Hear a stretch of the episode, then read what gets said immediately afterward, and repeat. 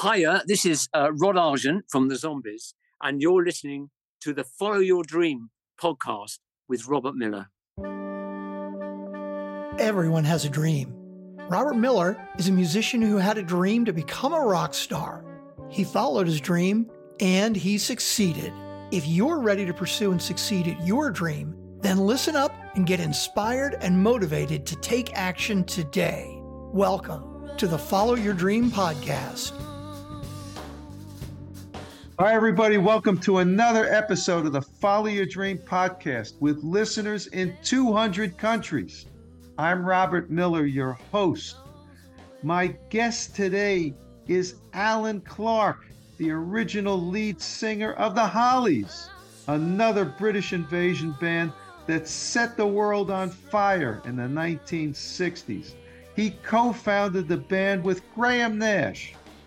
Allan also co wrote a number of their hits, including On a Carousel, Carrie Ann, and Long Cool Woman in a Black Dress. And he was the lead vocalist on so many of their hits, including He Ain't Heavy, He's My Brother, and The Air That I Breathe. Allan and the Hollies were inducted into the Rock and Roll Hall of Fame in 2010, and he's got a new album now called I'll Never Forget, and we're going to play a few of the songs from there. And as you know, I like to do with my musical guests in the middle of these episodes what I call a song fest. We're going to play a handful of Allan's great works and we're going to talk about them and you'll get the backstories. And nobody else does this in podcasts. And you also know that in every episode, I like to feature a song of mine underneath the introduction and at the end. And I always try to make that song relevant somehow. Well, in this instance, I'm going to change it up a little bit because this is a first for me. My band, Project Grand Slam, actually recorded a cover of one of Allan's great songs. He Ain't Heavy, He's My Brother.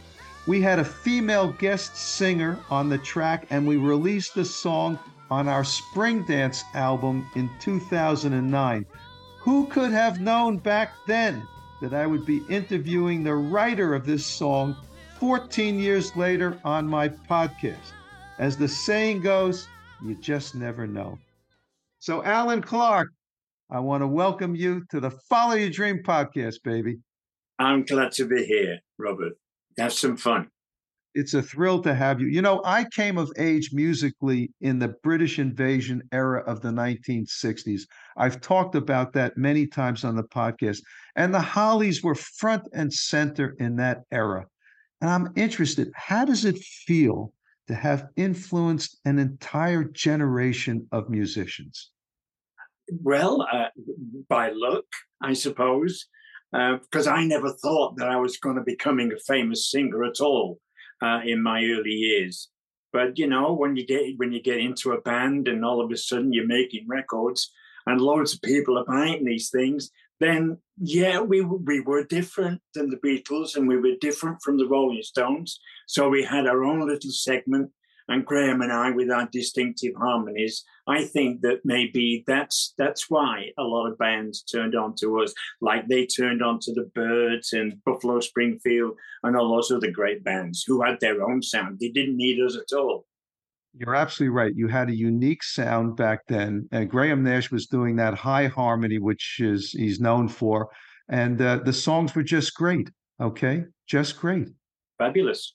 Did you ever think back then that you would be playing these songs, you know, 50 plus years later? No, no, not in a million years. No, you see, when I met Graham, I mean, I'm going back 76 years when I met Graham. And uh, we were in school together. I, would moved house and I and I, I went to the school. I had nowhere to sit. Graham put his hand up, and there we go. We became friends. And uh, one day we'd been noticed that we, we were singing in the assemblies, and they, they put us on two little chairs because, you know, we, what we, we must have been about six or seven. And uh, we did um, The Lord is My Shepherd. And he started singing harmony at that age. So that was it. You know, no one could know what was going to happen. Things just happened for us. Isn't it amazing? I mean, you, you, know, that you guys got together, not only at that early age, but just in general. I mean, you know, that, that McCartney and Lennon got together and then you and Graham Nash got together. I mean, it's just kismet that you guys met like that. Well, you mustn't, mustn't forget the Everly Brothers. You mustn't forget Simon and Garfunkel. There's a there's a lot of pairing going on in in the music business. You know, uh, and the Righteous Brothers, the Walker Brothers, even though they weren't brothers, but, you know, I think we had what we had together, we became very good friends. So we knew everything about each other. But Graham always had this knack uh, that if I ever started singing anything, he'd be there straight away doing exactly what he does. And, uh, we, we kept that up. But, you know, we, we, we took our what we wanted to do off other people. The Everly Brothers were, you know, when they came on, well, Buddy, Buddy Holly was the first guy that's why we called the Hollies the Hollies. And then the Everly Brothers came along, and, and Graham and I wanted to be the Everly Brothers. So we, that's what we did. We became Ricky and Dane Young. you know, you're right that there were a lot of duos. I've had several of them on this show. I had Jeremy of Chad and Jeremy, and I had Peter Asher of Peter and Gordon, and now it's Peter and Jeremy, as you may know. Yes, yes. But I don't think that they met at such an early age and established the kind of rapport that you established with Graham Nash at such an early time. It was it, it was different. Let's put it that way. You know, it was just after the war. Things weren't looking good. You know, we were two young kids, short trousers, living in streets with cobbles. You know, uh, 11 people. When I say 11 people, I had four sisters and a brother, and there was my mum and dad and my grandma in a, in a three up and two down. In, in the backyard, there was a toilet. And we had a bath in a tin bath down in the cellar. So, yeah, times were different then. It really was. But I didn't notice that it was different because that's how you lived. And Graham lived in the same sort of way as I did as all the people around me that lived in the houses were all the same people. We're all sort of working class, and uh, and we all got on. And uh, life was, to me, life was great as a kid. Never saw I never saw poverty in any way or anywhere really, because you know my mind was somewhere else. Me and Graham were going out and playing Kit and things like that. Yeah, it was a, it was a wonderful childhood, really. That's nice to hear. That's nice to hear. Okay, so you guys get together and you form this band that becomes the Hollies. Tell us about that initial experience. I mean, I'm sure you had the whole Screaming Girls thing going on during the British invasion. What was that like? Yeah, well, we did, but you know, Graham and I had to do a lot of work before that. You know, I mean, we were in so many different bands because bands wanted me and Graham to be their lead singers. You know, so that's what we did. So there were groups like the Four Tones, we were known as the Two Teens, we were the Guytones, we were the Levins, and all those sort of things. Other people wanted to join us, and uh, and we went around doing the clubs like the uh, the Cavern, you know, and the Oasis in Manchester, the uh, the Twisted Wheel, the Iron Door in Liverpool, and that's where we did our ground homework. You know, alongside of us there were the Beatles, so there, there were lots of other groups, the Big Three, who were my favorite at that time. And we were all doing the same old clubs. And then what? You know, the Beatles put a record out and Love Me Do went in the charts and everybody went wild. The story is that we were there. All the record companies wanted to have their own little Beatles, you know, so they signed everybody up uh, luckily enough, we were at the Cavern one night. There was a record producer who became our record producer, and, and that was Ron Richards. He saw us and he took us, well, he didn't take us. He told us to go down to EMI recording studios and we'd, we'd, uh, we'd play some songs to see if we were good enough. Uh, we did our we did our whole act. You know, we did about 24 songs, and that became our first album. Ridiculous. I mean, it's like three mics it was guitar, bass, and drums. It was a four track machine, but it was magic. It really was. You record the whole album in one day, like a few of the groups did back then? Yeah. no, but before that, you know, I was going on about all the groups we were in. We finally got uh, to, it was Christmas and it was 1962. We, we had a band called the Four Tones and we we sort of put another band together and we were playing at the Oasis, and we went on, and the guy said, "What should I call you?" So I say I said it, right? And sometimes Graham says you said it. So you know, so we don't really know amongst us who said it, but I'm taking I'm taking it credit. And I said, call us the Hollies. And that was when the Hollies became a band called the Hollies. So, you know, you, then you go into 1963 and we're making records. And it all started right then and there.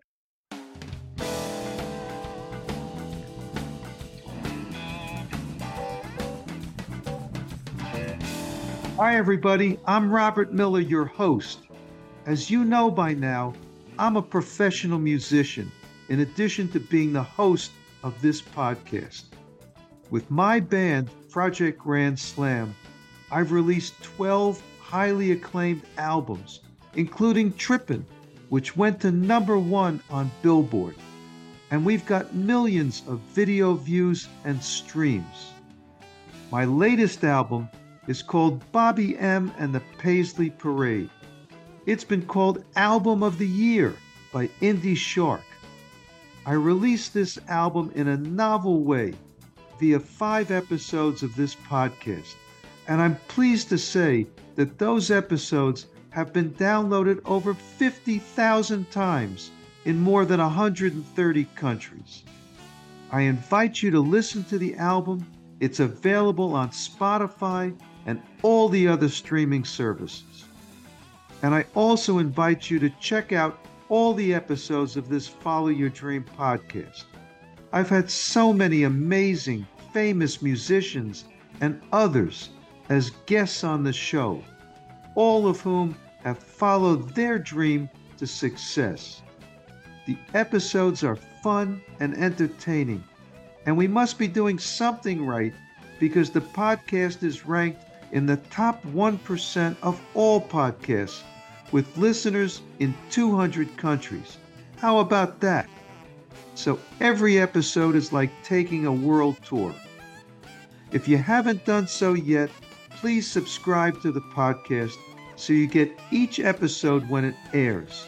And also, please sign up for our weekly emails, which keep you up to date on everything. The links are all in the show notes. I want to thank you for listening and keep on rocking.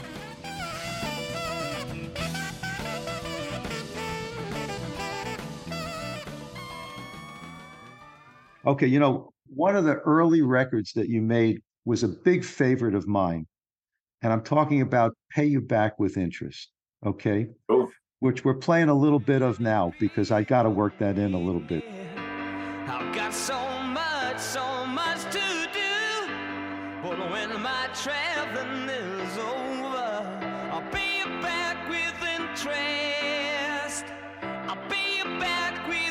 Interest. It seems unfair to leave you and sell myself the way I do. But when my wandering is over, I'll pay you back with interest. I'll pay you back with interest. So tell me about your recollections of that one. Well, you know, we were all we were always writing songs.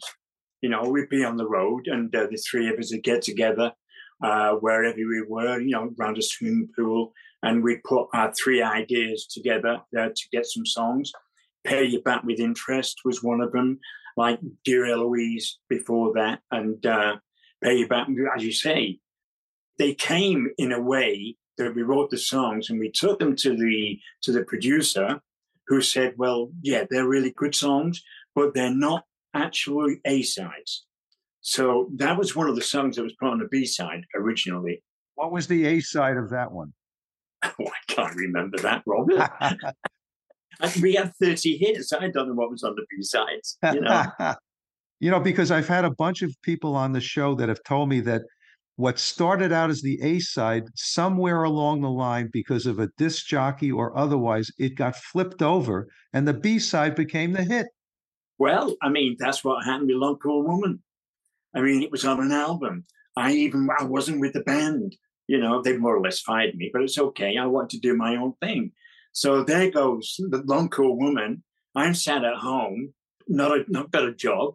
And the guy from America rings me and said, I would like to publish your song. It was Freddie Bienstock. I don't know whether you've heard of him, but he's an old publisher. And I said, Well, that's nice. He said, uh, Yeah. I said, Well, why? He said, Well, because it's going up the charts. You might might even reach number one. I said, Well, go ahead, you know, just collect me some money.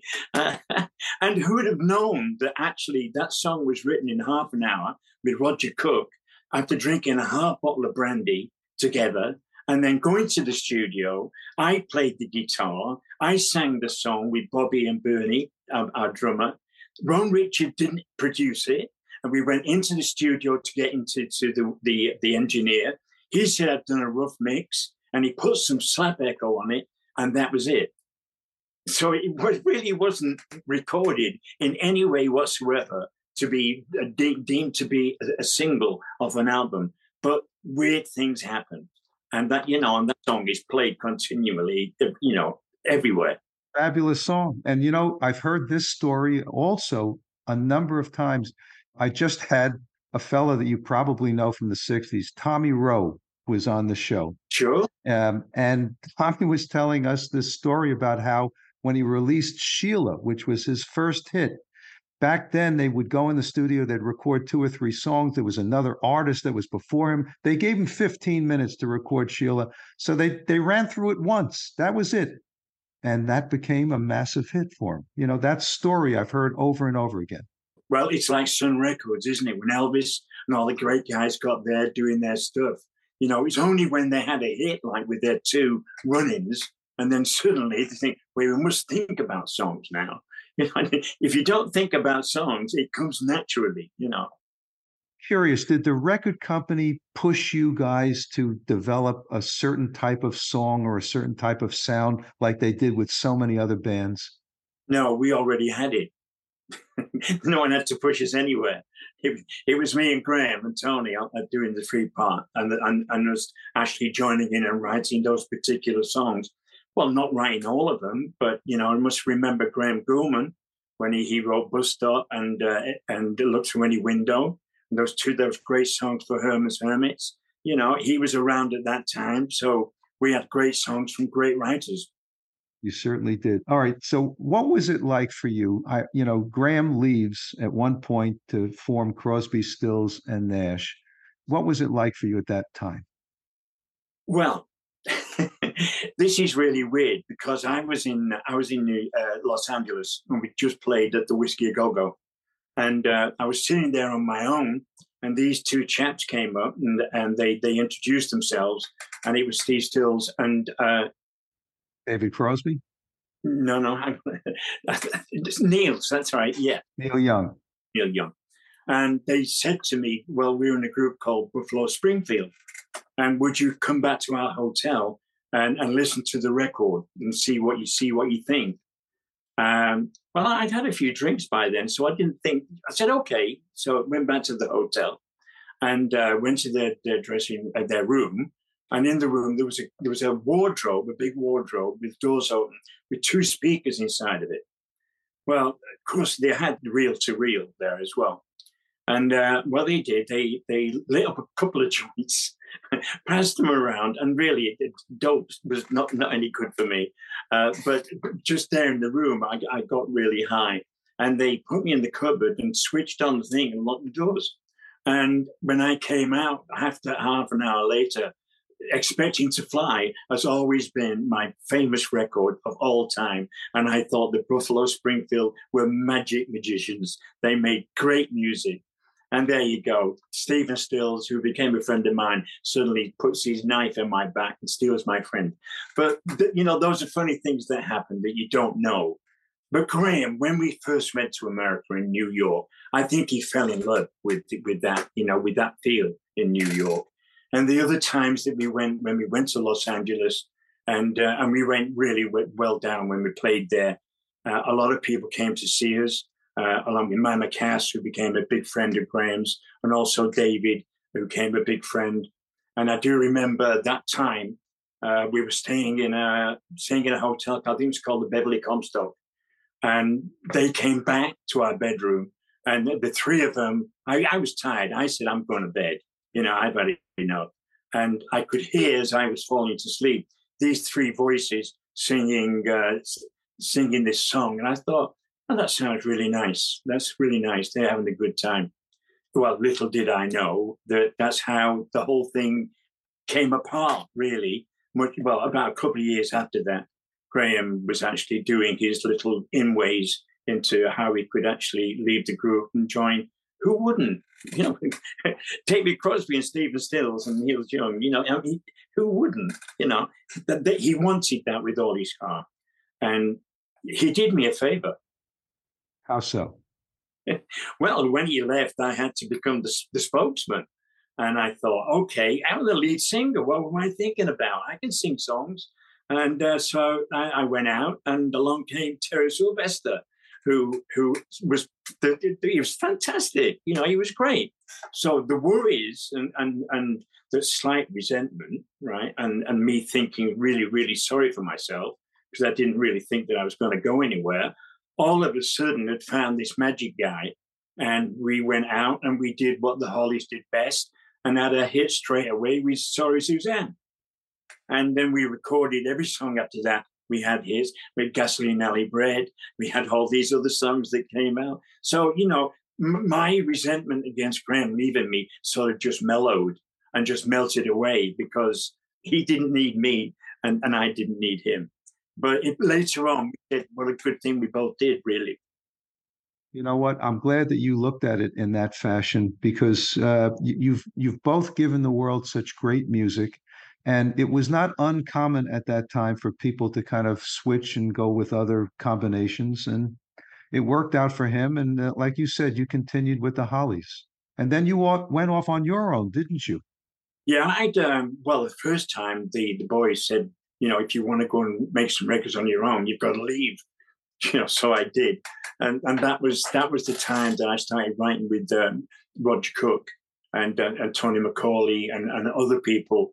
I had a lot of songs to spare, so I thought I'm going to do it anyway. So for three years I did that. Went to America. Uh, I think I did about four albums in Los Angeles with uh, Spence Proffer who was my producer at that particular time. And uh, well, in the three years that I was away, the boys went out uh, and uh, and they they tried very hard. They had a couple of hits, which was great, you know. But I thought the lead singer, who sounded very much like Scott Walker, I don't think that he was the the, the right guy to sing like Bus Stop and things like that, you know. So eventually, Tony wanted me to go back and I said, sure, I didn't want to leave in the first place. So, you know, let's go again. And that's when we did the other hits. See, things work out for the best sometimes, right? Well, it's fate, isn't it? You know, It follow your heart and it won't let, you know, you, you, you get there. Follow your heart and follow your dream. That's what I've got here. Let's listen to a little bit of Long Cool Woman. I love that story that you told about how this came to become a hit.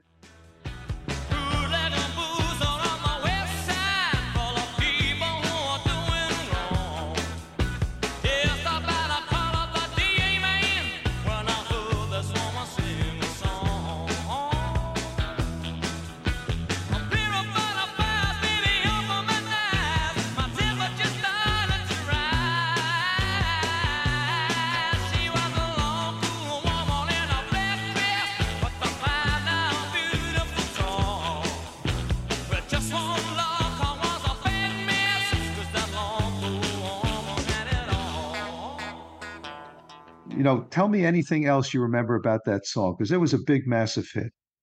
It was a big, massive hit. I mean, I, I, I wanted to go to America to promote it.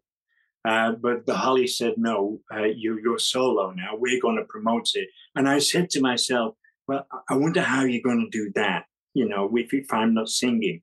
And I think that was probably the worst mistake that the Hollies ever made.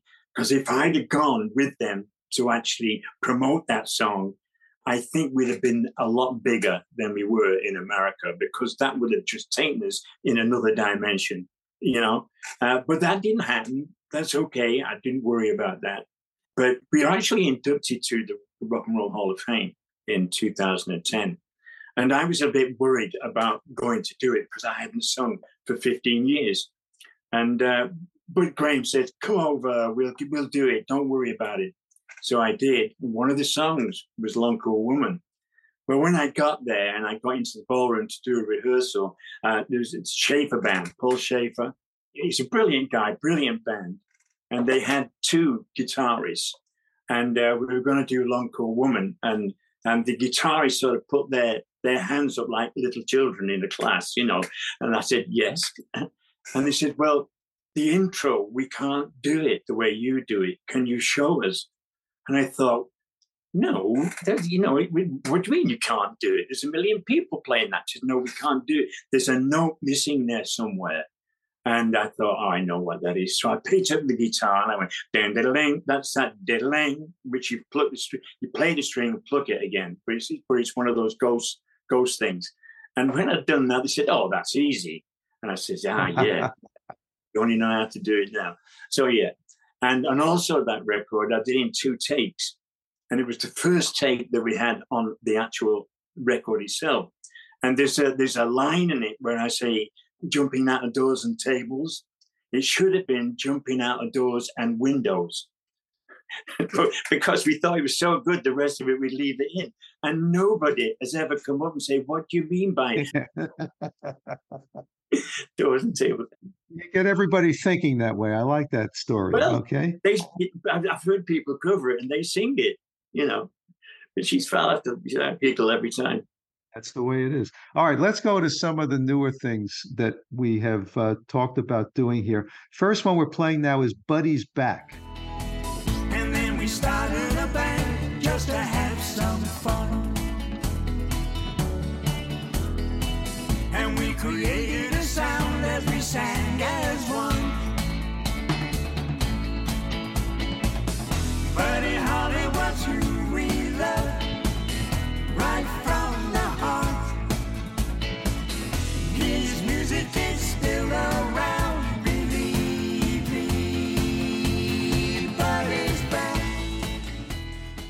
So tell us about that one. Well, you know, when Graham and I were, were doing the the album, I mean, we did it separately, obviously. Uh, you know, we couldn't travel, he couldn't travel. Uh, so, you know, with the magic that I'd learned in the past five years, being able to sort of make myself knowledgeable about logic and all that sort of thing. And I, and I, and with the other album, with this, I was actually up to doing 40 tracks and mixing them down. So I, I felt really good about being a producer and playing things that I wasn't normally allowed to play. Helped very much with my songwriting. And uh, so we were doing the songs, and Graham said, You know, he said, this album's really sounding great. And it's going to be his solo album because his and mine, my voice together had that unique Holly sound. And I don't want to get away about you know how good the Hollies were to me in, in, in a name and a band in every way. But you know, because we because we both left, I think that the Hollies lost that sound when, the you know the pair of us weren't in the band. So Graham quite rightly said, I think we should do your song because you're writing the sort of songs that we would have written together in if I had Crosby, you know, that sort of thing. So we did that. And I said, Well, you know, you've got to have one song and you've got to do one. And he says, Well, okay, I'll, I'll write a song about Buddy Holly. And I says, Okay, you go ahead and do that. And uh, and he came back, sent me the track, and it, it hit it right on the head. You know, that, that's Graham. You know, and it, it's a song that tells the story about the first time we heard Buddy and every all those rock and rollers on the radio, and that we could we could only we couldn't see them, you know, till much later, and then we tried to be them in looking in the mirror and playing the guitars. And, and and then getting to the point where we could form a band and play those tunes, and then the Everly Brothers as well. And it's just that little two and a half minute thing that says it all about me and Graham and how Buddy Holly actually gave us the impetus to be able to get to where we are now. Yeah, And it's catchy. It just sounds like a Buddy Holly song. it does. And it's a, it tells the story, like you said. Brilliant. We thought this would be the reintroduction of, of Graham and I back to where we were with that sound. Good for you. All right, next one we're doing is Journey of Regret.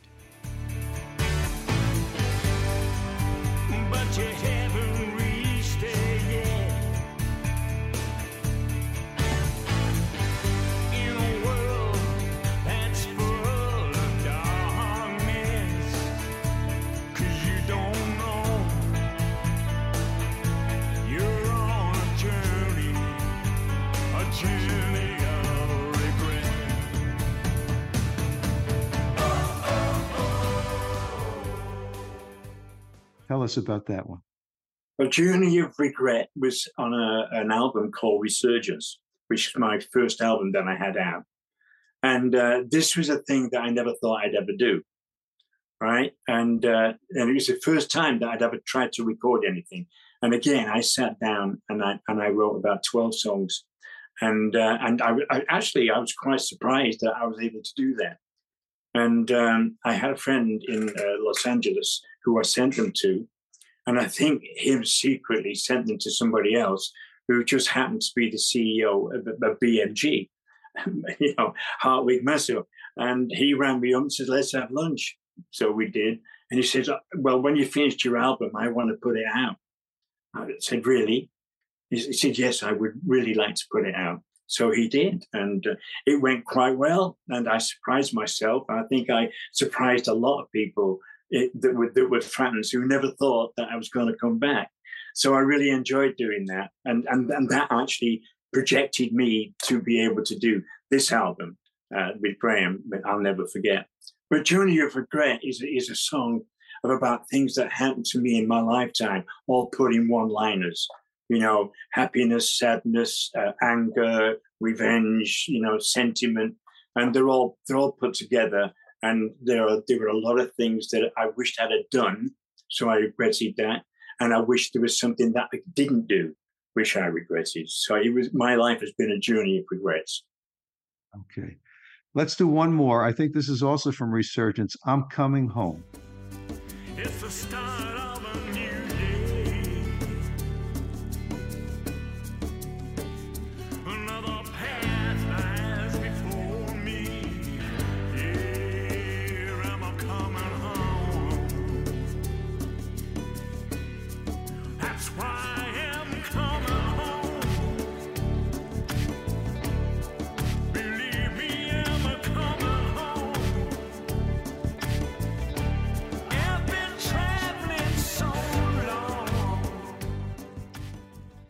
Well, again, when I was doing the demos, people were saying to me, you know, your voice is deeper, but but it's richer and it sounds maturer what you're doing. And uh, and you know, you haven't lost it. You know, you should should keep on doing it, you know, and do your do your album and um and and just see what happens. And that particular song is about me sitting there wondering what I was going to do. Either I take that journey or I don't take that journey. So I'm standing at a station with a ticket in my hand and I'm going home because the people said that I could do it. So therefore, you know, I'm not going to give up. I'm going to reach for the sky and see what happens. And it's a very strong song about someone making it home in music. Yes, it is a strong song. We have been speaking here with Allan Clarke, the great Allan Clarke, who was the voice of the Hollies. And you know what? Your whole journey from where you started with Graham and then the Hollies and then off on your own and coming back now, it's a really lovely story. And I'm so glad that you're back doing it the way that you are. Thank you so much for being on this podcast. Thanks for having me on, Robert. And you know, there's lots of stories I could tell that just leave you speechless. I'm sure you're right. We'll do a part two. We are going to listen now to that song that started off the podcast. It's my cover version from 14 years ago of one of Allan's great songs. He ain't heavy. He's my brother. I want to thank you for listening, and we will see you in the next episode. Thanks for listening to the Follow Your Dream podcast. Make sure to subscribe, rate, and review the podcast so you don't miss another inspiring episode. You can connect with Robert at robert at followyourdreampodcast.com. And you can hear more from his band at projectgrandslam.com and at thepgsstore.com.